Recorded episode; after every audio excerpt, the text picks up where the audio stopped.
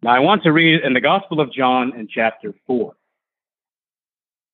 That is the fourth book of the New Testament, John chapter 4. If there's anyone here who hasn't uh, maybe heard of a gospel meeting or anything like that who's here tonight, the gospel, the word gospel simply means good news, and you can think of it like the Bible is a rather big book, Genesis to Revelation.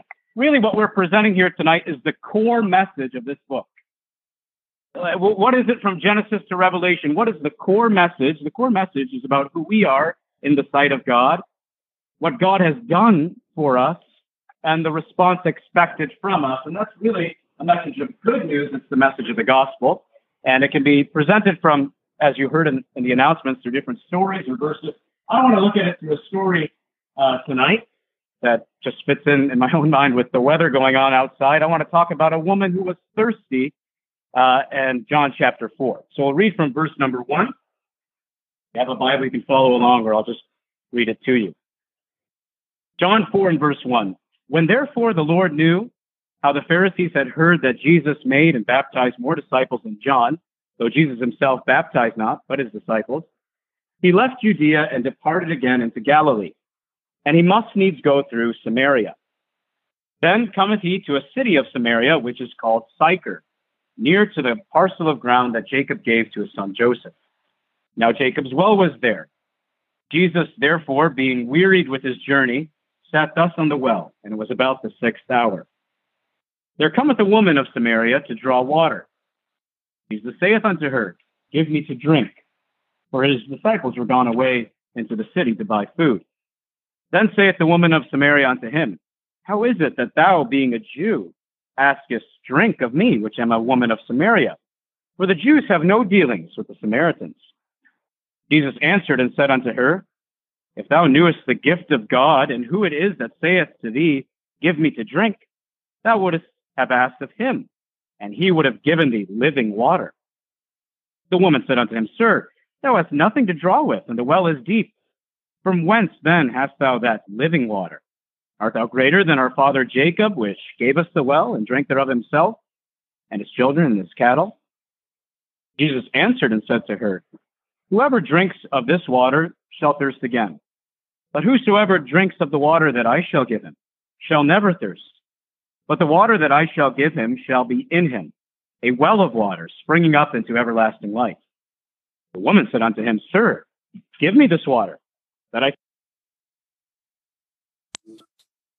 When nature and science get together, pretty sweet things can happen. He whom thou now hast is not thy husband, and this thou sayest truly. The woman said unto her, Sir, I perceive that thou art a prophet. Our fathers worshipped in this mountain, and you say that in Jerusalem is the place where men ought to worship.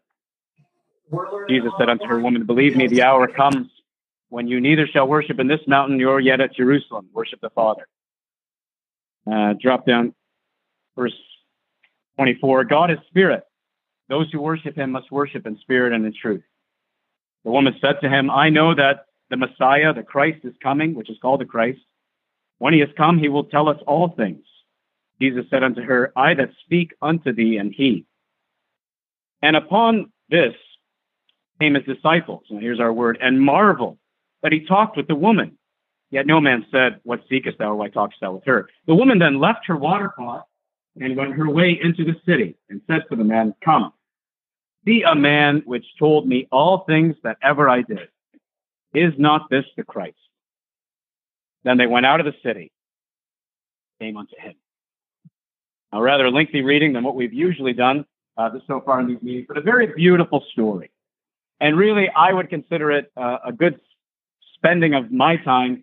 If you were to leave tonight with just four things about Jesus that you learned from this story that I appreciated today as a believer.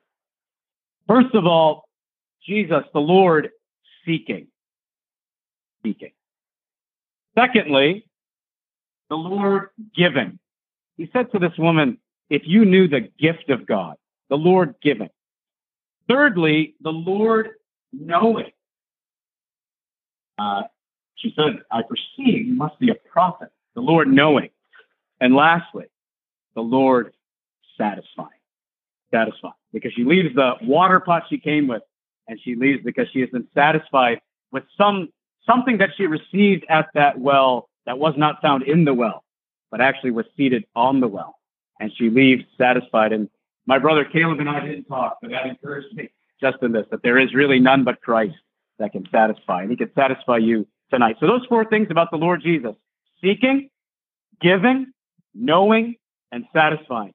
And I hope all of us, those here who are Christians, will leave with that, but especially those of you who don't know the Lord Jesus, if you leave with those four thoughts of him, that would be a well spent meeting, in, in my opinion. First of all, then, the Lord seeking. I, have I've really enjoyed this more and more as a Christian. Uh, I've just noticed how cold and how indifferent my own heart is as far as compassion to other people. That I get so used to seeing people in need that it's so easy to just keep driving by or to just ignore it and carry on with my life. And it just so touches me more and more, actually, as a Christian than ever before, how interested the Lord is in an individual person, in just one single person. Like uh, there was a, a man and he was having a big revival. Like uh, a lot of people were coming to meetings he was having, actually in Samaria. His name was Philip. And God took him away from there and sent him out in the middle of the desert for one man. One man. And he was riding in his chariot, but he was seeking. He didn't understand parts of the Bible. And God was so interested in that one man from Ethiopia that he sends this preacher to that one person. The Lord Jesus, when he was here, he knew that there was a man up in a tree, a rich man actually, up in a tree. And he knew that he was there and he passed purposely right under the tree for that man. There was another time where the Lord Jesus was journeying uh, with a bunch of people around him. It says the crowd was pressing in on him. And there was a woman who reached out and just touched just a piece of his clothing. And he stopped and called out just one woman who no one else really cared much about. And he singled her out and called her. And, and another time he's journeying through, through the city and there's a blind man, a blind beggar, really a very common sight in that day. And the blind beggar says, Lord, have mercy on me. It's amazing, those words. It says, Jesus stood still. He stood still at the cry of a blind beggar because he's interested in individuals. And you know, if you're here this evening I want you to know that God is not just interested in the whole lot of us here, this whole group. He's not interested even in just a specific race or a specific country, but he's interested in every single person here. He knows everything about you and he is seeking. And it says there at the beginning of this story about Jesus, he must needs go through Samaria. He had to go through this city because he was interested in one woman that, as we look at her story, really she was very she was she would qualify as a person who really shouldn't be having much interest. She wasn't like a prime candidate for heaven. She wasn't religious. She wasn't good living. She wasn't part in that day of the right uh, race. Jesus is crossing boundaries, and he's very provocative, really, in the whole structure of the Gospel of John of what's happening here. He's going into a into a, a race that people would think is is contaminated. Samaritan. And then he's going to a woman. And then he's going to a sinful woman because Jesus is interested in every single individual. And I, I just want you to know that, that God is. I also want you to know that if you're here tonight hearing the gospel, I don't know what you think about it. Maybe you think, well, I'm here because it's just kind of by random chance. Uh, my parents brought me, or my friends, or well, out of kind of just to be nice, I agreed to come, whatever. I want you to know that there's no such thing as hearing the gospel by chance. You are here because God is interested in your soul. And you are hearing a message that God, more than any other human being, wants you to hear the gospel. Or as we go through the story, we learn that Jesus comes to a well at a time of day when most people wouldn't have been going to the well. You'd understand this is before the days of water in your home and stuff, where people would have to go quite a ways journey to a well to get water for, for drinking. And it says that they, she came to there about the sixth hour. That means about 12 o'clock. Now, this is in the Middle East. Um, there was a time of day where people would go to the well, maybe earlier in the morning or later in the evening, because no one would go at noon. Noon was the time where it would be the most blazing heat at a well. Noon was the time where the, the, the, the scorching heat would be there and no one would want to gather at noon. So Jesus is going strategically, purposefully Because there's a woman in the city who every day comes out at noon. For this reason, she doesn't want to be seen by the rest of the people in the city.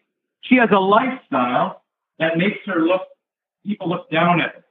They, they, they don't want to be associated with her. And we're going to find out a bit about what she's done. And so, shamefully, in the heat of the day, she is going to come. And Jesus knows she's going to come. So he's seated on the well, waiting for her. Somebody once asked me, I didn't even think of this. They said, you know, with Jesus, our Lord Jesus, with him knowing all things, why didn't he time it so that he came right when she came? Why did he time it where he actually had to wait on her? Does that not tell us something about the compassion and patience of Christ? Isn't that what he does in gospel work? Does he not wait on sinners? Does he not wait patiently on people to respond and to learn and to come? And just the patience of Christ in that, to come at a time where he's waiting. We learn as well as he came something about the Lord Jesus, that he was truly a man. Says here that he was weary with his journey. He was tired. You know, Jesus Christ wasn't some kind of insulated man who didn't face some of the pressures we face. We learned that he was a, he, he knew the the pressures of poverty. There was death likely in his family as, as far as his uh, earthly parents were concerned. We learn in another place that he was hungry, and another place that he was thirsty. And here it says he was tired, he was weary. He was a real man. He was a real man without sin, but a real man.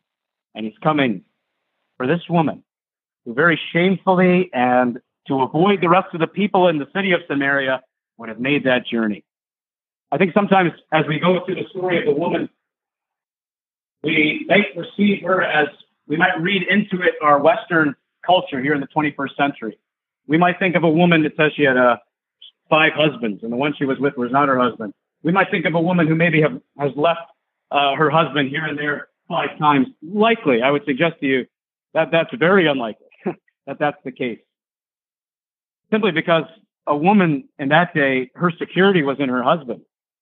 They didn't have the whole women's rights that we have today where they could work. Very likely it was because her husband had left her. They didn't find any satisfaction in her. Not once, not twice, not three times, not four times, five times. And the, and the next man thinks so little of her, they won't even marry her. And here's a woman, quite, quite uh, feeling very shameful, feeling very used and abused, coming to a well in the heat of the day, and there that values her so highly. He's there for her, the Lord Jesus. As she comes there, he asks her for a drink of water. Now, it's hard to understand really the the racial issue back then, but I think thinking of the racial issue that was here in our country a number of years ago, with uh, in the slavery times and in all the laws that were passed and segregation and certain water fountains for one color and certain water fountains for the other. That might help us understand a little bit of what it was like here. That here's a woman and she's being asked to give water from her water pot to this pure rabbi, Jewish man.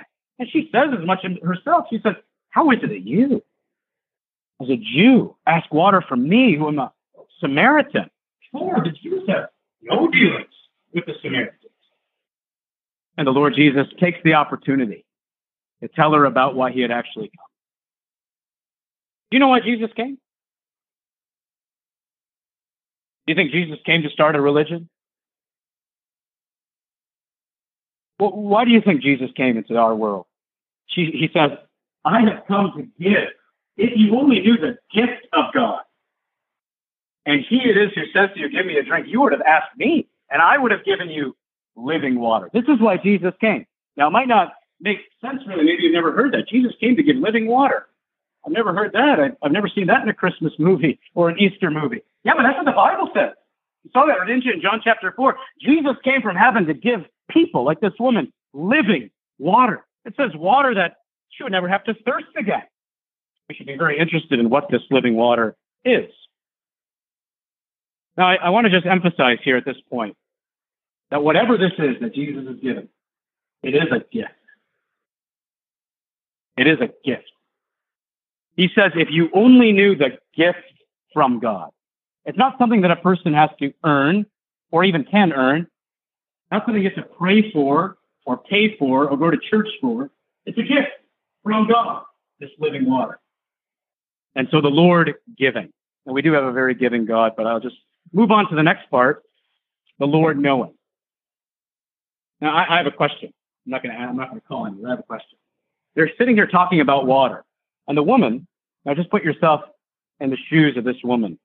She has to come out for however many days at noon, high noon, in the Middle East, with the scorching sun right on that equator line, scorching, to just avoid the rest of the crowd. And Jesus just says this: "I have water. I'll never be thirsty again." And she thinks, "Sir, give me this water." So, wh- why? So I'll never be thirsty again? No. So I don't have to come here and draw. Like, I don't want to come here anymore. Give me this water. So, of course, she's still thinking physically.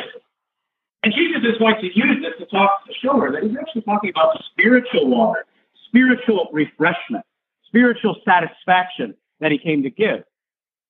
But my question is this when they're talking about water, how come Jesus changes the conversation to husbands? Doesn't really seem to, to fit.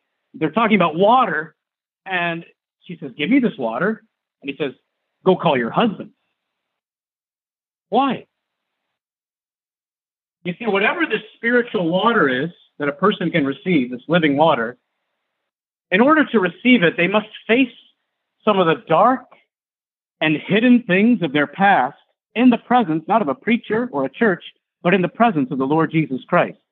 A person must face, this is what the Bible speaks of as repentance. They must face their sin in order to receive living water. There cannot be forgiveness without repentance.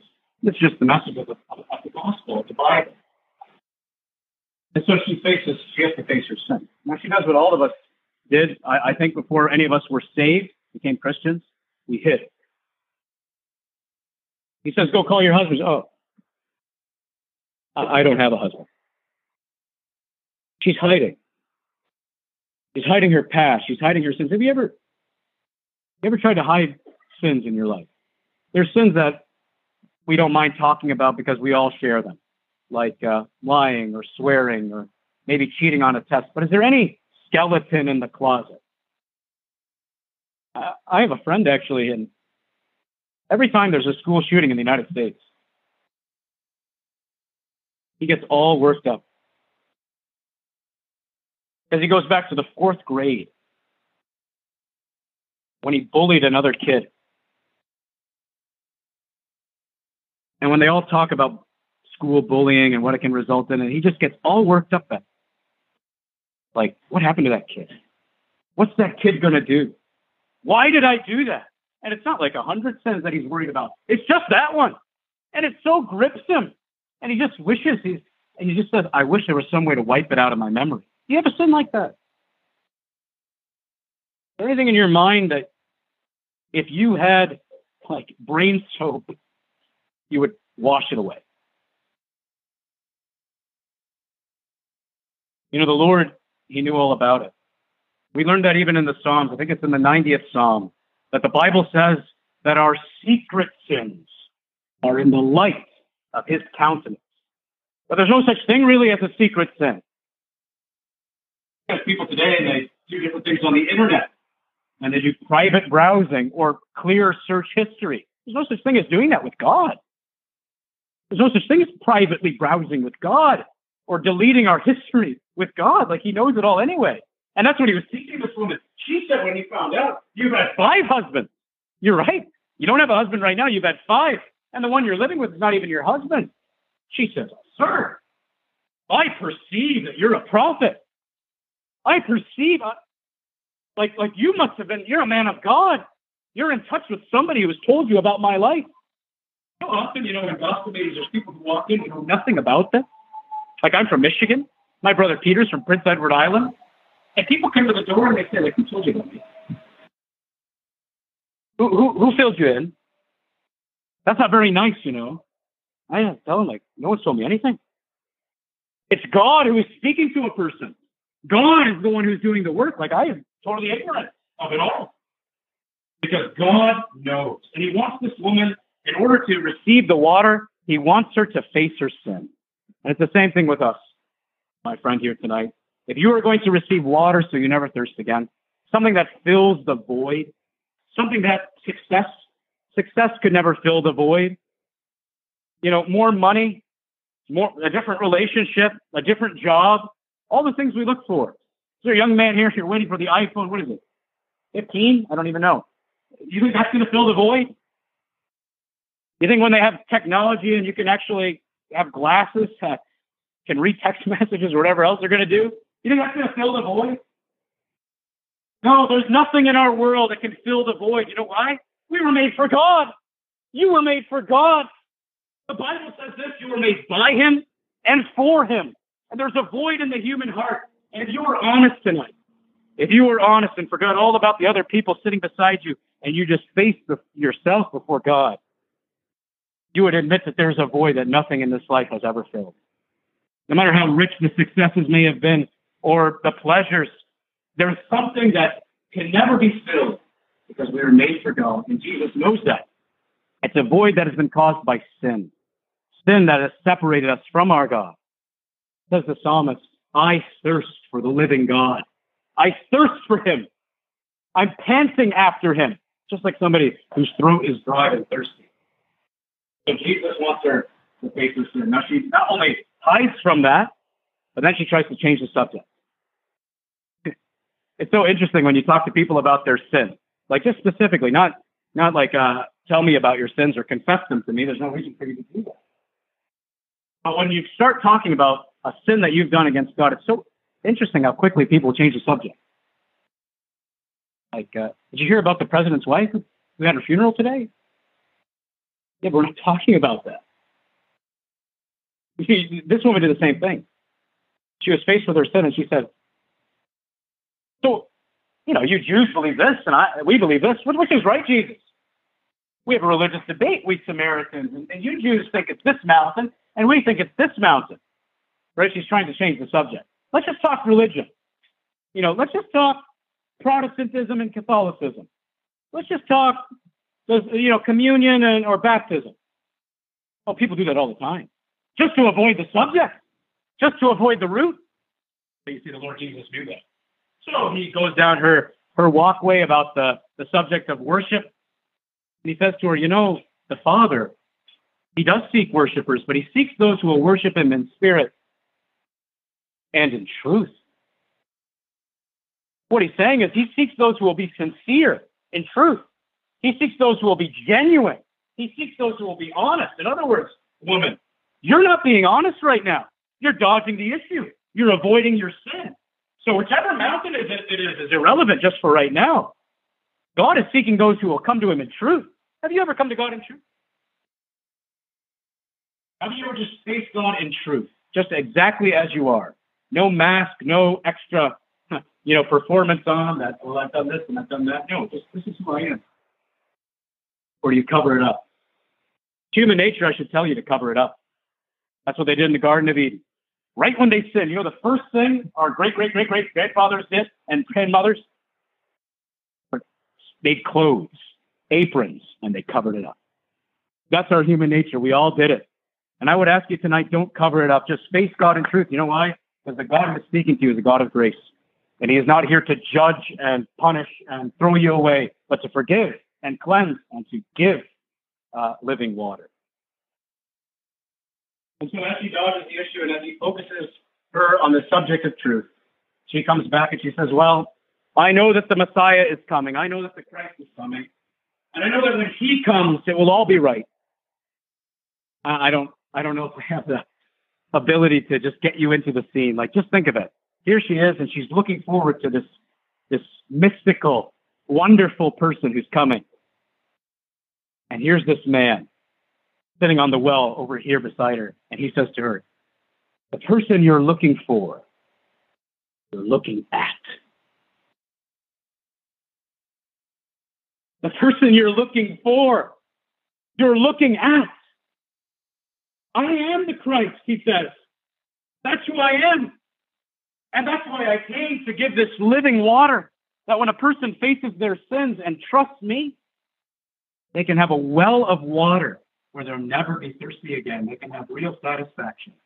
And as I sit down, I just want to tell you how Jesus made that possible. It wasn't easy to give water to sinful people. He had to go himself to a cross. And the one who made the waters and the seas, and the one who has control to send the rain, he said on that cross, I thirst. I thirst.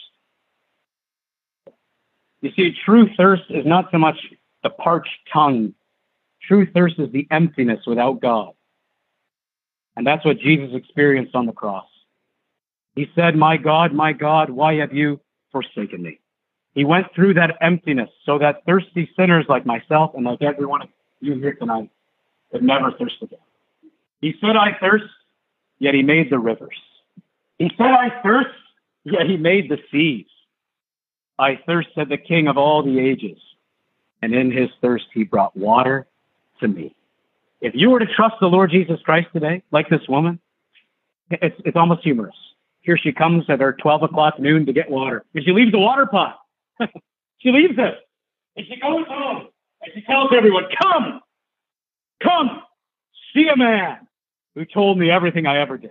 Is not this the Christ? We pray that that's how you would go home tonight, even as the meeting continues. It would be wonderful if you got a drink of that living water tonight. I know we're drinking the water out of the bottles, and that meets a very physical need, but we're talking about a spiritual thirst. And I think that lady went back to the town and she didn't say, Come see the church. She said, Come see a man that's told me all things that ever I did, who met my deepest need. So just to clarify this for anyone that's wondering, is this a church membership drive? This absolutely is not a church membership drive. We're not asking no one to leave their church and join ours. There's nothing about that. We want to present a man to you. His name is Jesus Christ.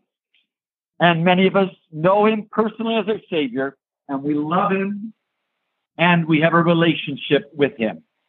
John chapter 10, for one verse, and then I'm going to read you a little story in Luke 15.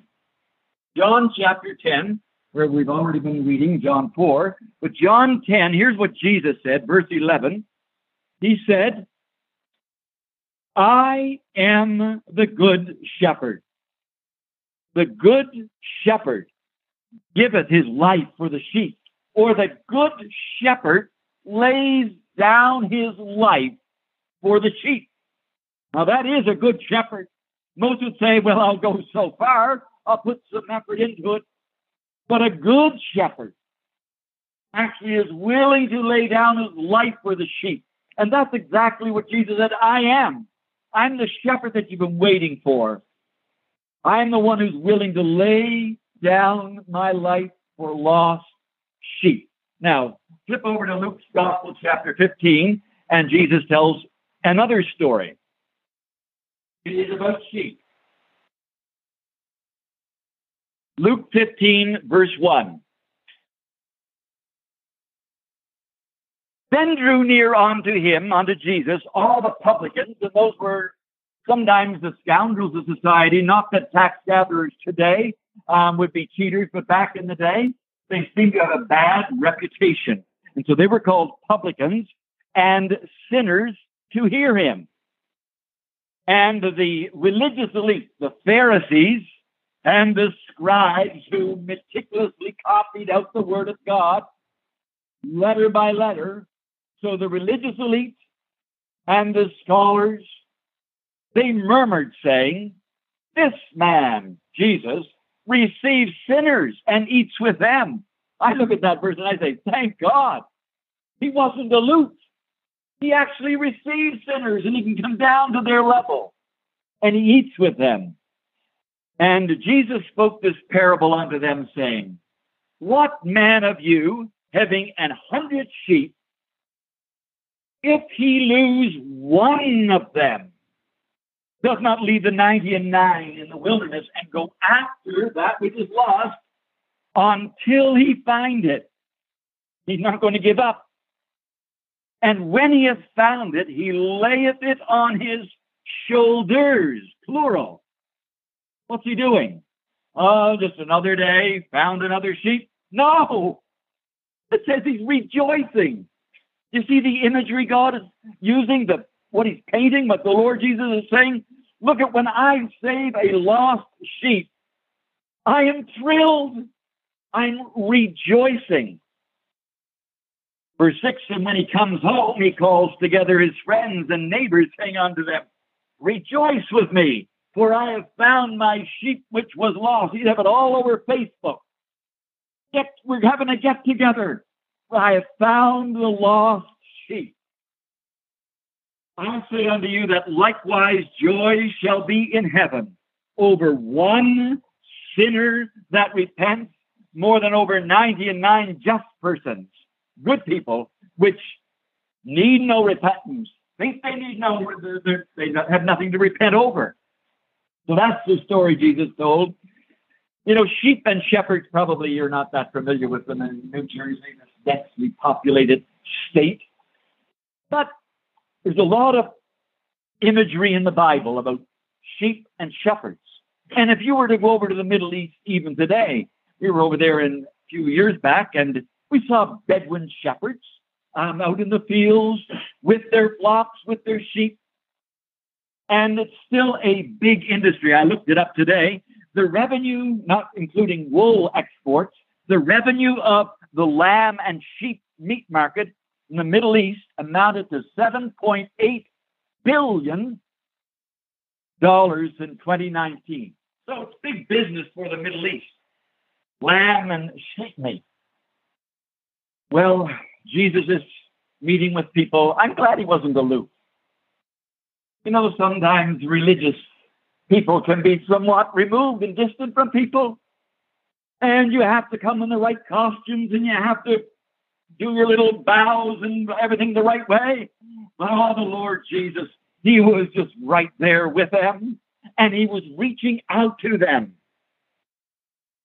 Jesus says, Give me one lost sinner and I will seek until I find him. Uh, Matthew chapter 9, there's a beautiful verse there. It says, When Jesus saw the crowds, he had compassion on them because they were harassed and, here's what he said, helpless like sheep without a shepherd.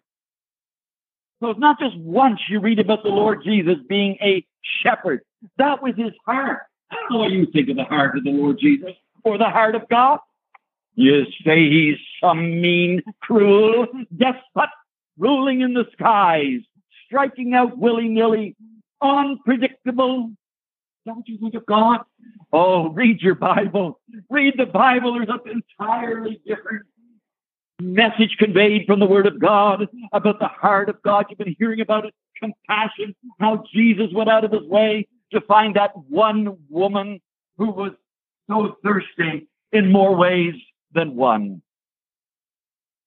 Let me just put up a little picture here. Um, I hope this doesn't offend anybody. There's some young people here.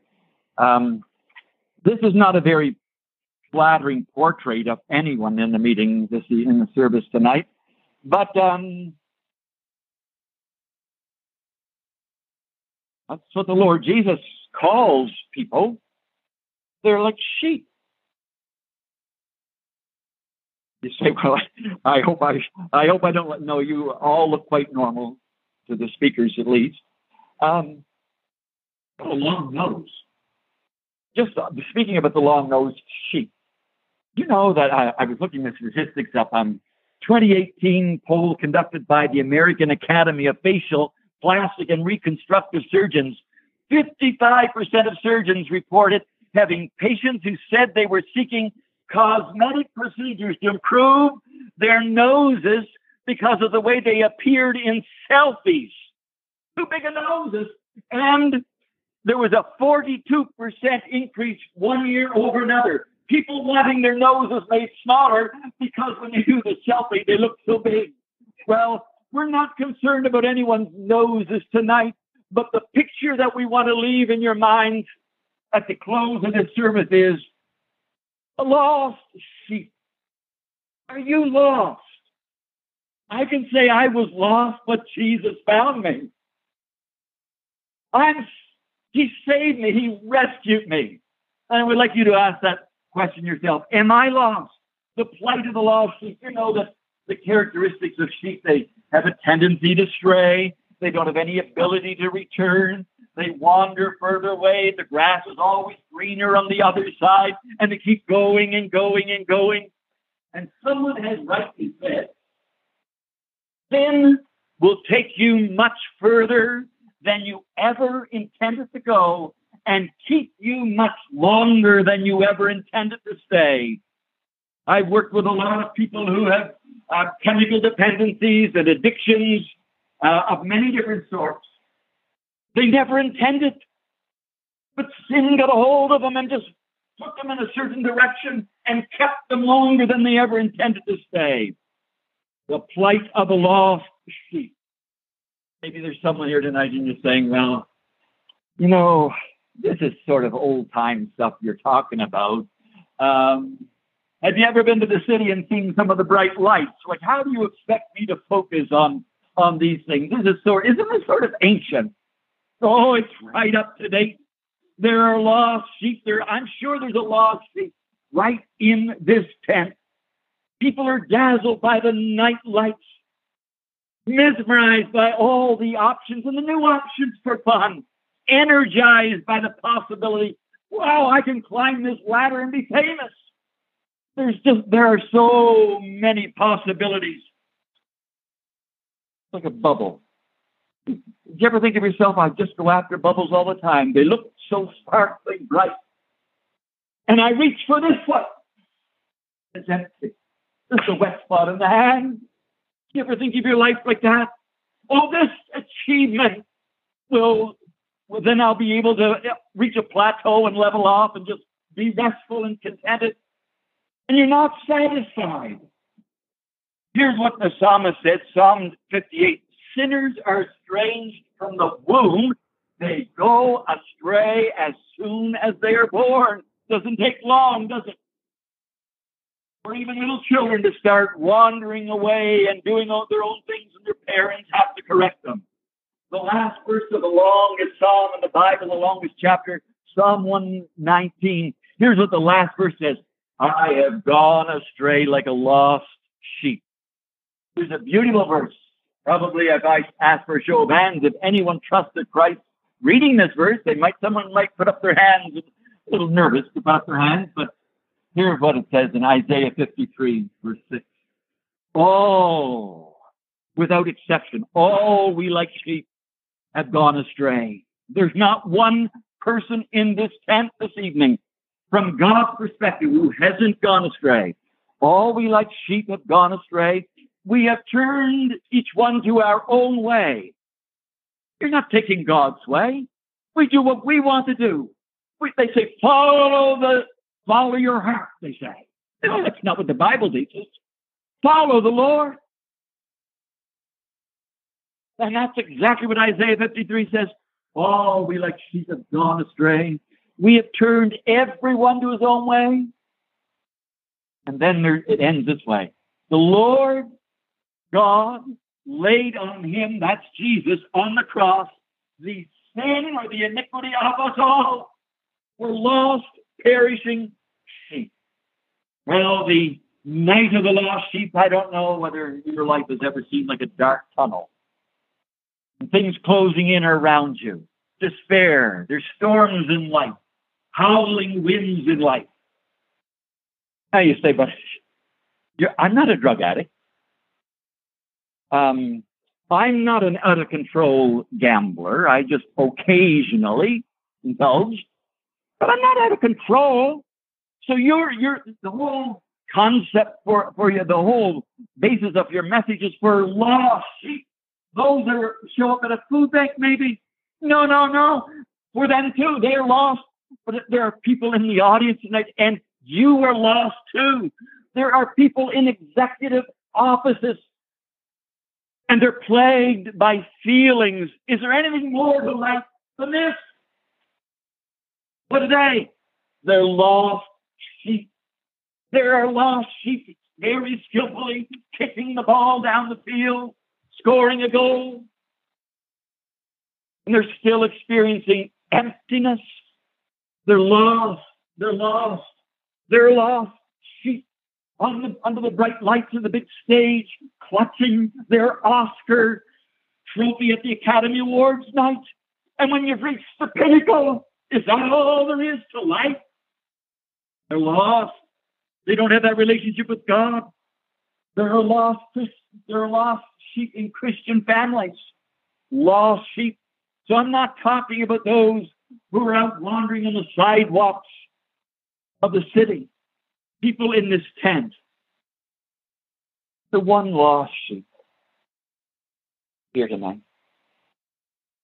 You know that you've lost your way. You say, does anyone really care? That's why we're glad you're here. The Bible tells us there is one, a good shepherd who cares for you. You've already been hearing about that, how he singles out individuals. And he loves you and wants to show you compassion. He wants to save lost sheep, loneliness. Just picture that little, this, the imagery the Lord Jesus used. One lost vulnerable, fragile sheep out in the hills, just wandering up the hill, down the valleys, crevice, precipice, caught in the thorns, tumbling down, maybe bleeding. That's the imagery the Lord Jesus uses. Coldness, loneliness, helplessness, no ability to save themselves. Do you think he values you, friend? He really values you. The preciousness of just one soul. You're wondering, does he care? There's someone missing tonight. Missing, lost. Just one heart. You know what sheep do? They go bah. That's where the infant's in the back. Bah. Is there one human heart that's sort of silently bleating, lost. You'd never know it to look at your face. You look like you're prosperous. You look like you're faring well. But you say, no, not my heart. Look, I've got story after story on our little website, whether it's Brad Pitt or Michael Jordan who's gone, Michael Jackson who's gone, Michael Jordan, the whole list, Tom Brady, and they've all experienced that certain emptiness, no matter what they achieve. Quotes from their own mouths. Lost. That's what they are. Lost, helpless, perishing, without strength. Does he notice just one missing when he notices you?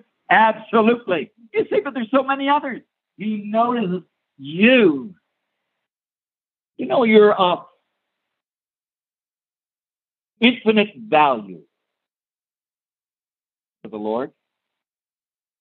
Oh, you say, look at I, I, I don't, I'm not a big, I don't swear a lot, but today, I don't know what I was thinking, but I just jammed my finger in the car door and I jumped up and down and I, Jesus Christ. You did? Do you think he still loves you? He does. He does. I was looking for a $50 bill today. I don't know what your $50 bills look like in the United States. I know what they look like in Canada, even though I'm colorblind and we have bright colors. But you know what? That's a $20 bill. If you saw that in the grass after the rain and it was all crumpled up like that, you say, eh, you don't want that. Yeah, it's all muddy. No good to me. I, I see some of your expressions. You say, absolutely not. If I saw that all crumpled up in a mud puddle, I would bend down and I would pick it up, and I, my, my heart would be throbbing $20. Man, I would be telling my friends I would clean it up, and I would, I would get the mud off it. You know why? Because it is inherent value. It is, it's worth $20 whether it's money or whether it's clean and you have inherent value in God's sight. whether you're a, whether you've delved into the darkness of sins, you're as valuable to him as the best living person is in this tent. He doesn't have a grading scale to that mud and that person. You are you are, you are made in the image of God. Oh, how broken we are. How little they can see. We can see up the image of God in our lives, but that's what the Bible teaches. You are inherently valuable to God. And that's why he goes after lost sheep. He loves the missing one. There's a verse, there are three words in the Bible that I love, and it's God is love. See it on little sign, God is love, but it's mentioned more than once. And as you read your Bible, you can't help but be impressed. God so loved the world that he gave his only begotten Son. That's sacrificial giving. That's how much he loved. God so loves you that he gave his only begotten Son, that whoever believes in him should not perish, but have everlasting life. Let me tell you this, Good Shepherd. He goes after the lost one. You've been hearing about a woman who went to a, went to the well, and that's exactly where Jesus went to. There's another beautiful story. There, there are many stories in the Bible where Jesus reaches out to those who are lost. But one stormy night, he went to a part of the Sea of Galilee that he had never traveled before. He had never gone to the other side. The disciples must have wondered as they got into that little boat and sailed through the dark night and a big storm. Why ever is the Master Jesus taking us to the other side? You know why? You can read this story in Luke chapter 8. There was a man over there tormented. There was no psychologist or psychiatrist, no social worker, no counselor, no spiritual advisor could meet the man's need. And Jesus went through a dark, stormy night because he knew but one man over there who needed to be rescued, a lost sheep. He knows about you. And there's nothing that would thrill his heart more than to rescue you, to save you tonight. He finds the missing one. That's what he can do. He not only goes after the lost sheep, he finds it. Sometimes people go looking, but they can't locate that which is lost. The Lord Jesus can find it. Sometimes people go after one, they find the person they're looking for, but they can't rescue them. They don't have the right equipment or technology. The Lord Jesus not only has, as you've already heard tonight, this is not a coincidence. I know in your book you just say, I, I got to check this off. I'm, uh, I'm going there tonight. We're glad you're here. You really are. But you don't know what's going on behind the scenes. It's no coincidence that you have a Christian friend. It's no coincidence that that your neighbor has invited you to this tent service, that your colleague is invited. That's not a coincidence. Behind the scenes, God is at work in your life, and He wants you to hear the message tonight because you could be saved and rescued tonight. So He finds the missing one, and He rescues the missing one. Missing one. He's the only one who can rescue a lost, perishing lost in our sins. You know what Isaiah 59 says? The Lord's hand is not shortened that it cannot save. Be a, tragedy, wouldn't it? If you could see someone lost there, but you just couldn't reach. Well, the imagery, the metaphors used in the Bible, the Lord's hand is not too short, his arm not too short that he can't reach you. He can reach you right where you are. And it says, he's not hearing impaired, that he can't hear the bleatings of your heart. He hears you. He knows what's swirling around in your mind. He knows exactly where your mind is right now. He knows all that. Oh, there are no deficiencies with the Lord. Thank God he is able to save. You know, before Jesus was born, 750 years before he was born, it says, Unto us, Isaiah wrote, Unto us a child is born, unto us a son is given, and the government of the world will be upon his shoulder. Singular. But did you notice the story?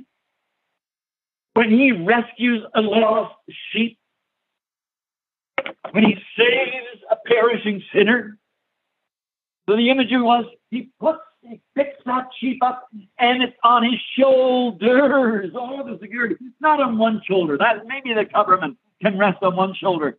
But when it comes to a lost sheep that he went after and valued so much, oh, it's secure, secure on both shoulders. And there's rejoicing in heaven.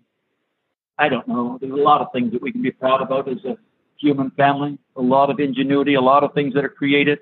When Thomas, Thomas Edison made the first modern incandescent light bulb, that was back a few years ago, 1879. Like it, I don't know what the celebrations were back then, but I don't think it caused much of a stir in heaven. When the Wright brothers flew their first little airplane, you know, probably probably made the headlines of Earth. It didn't do much up there. And Henry Ford, first Model T, that was a big step forward.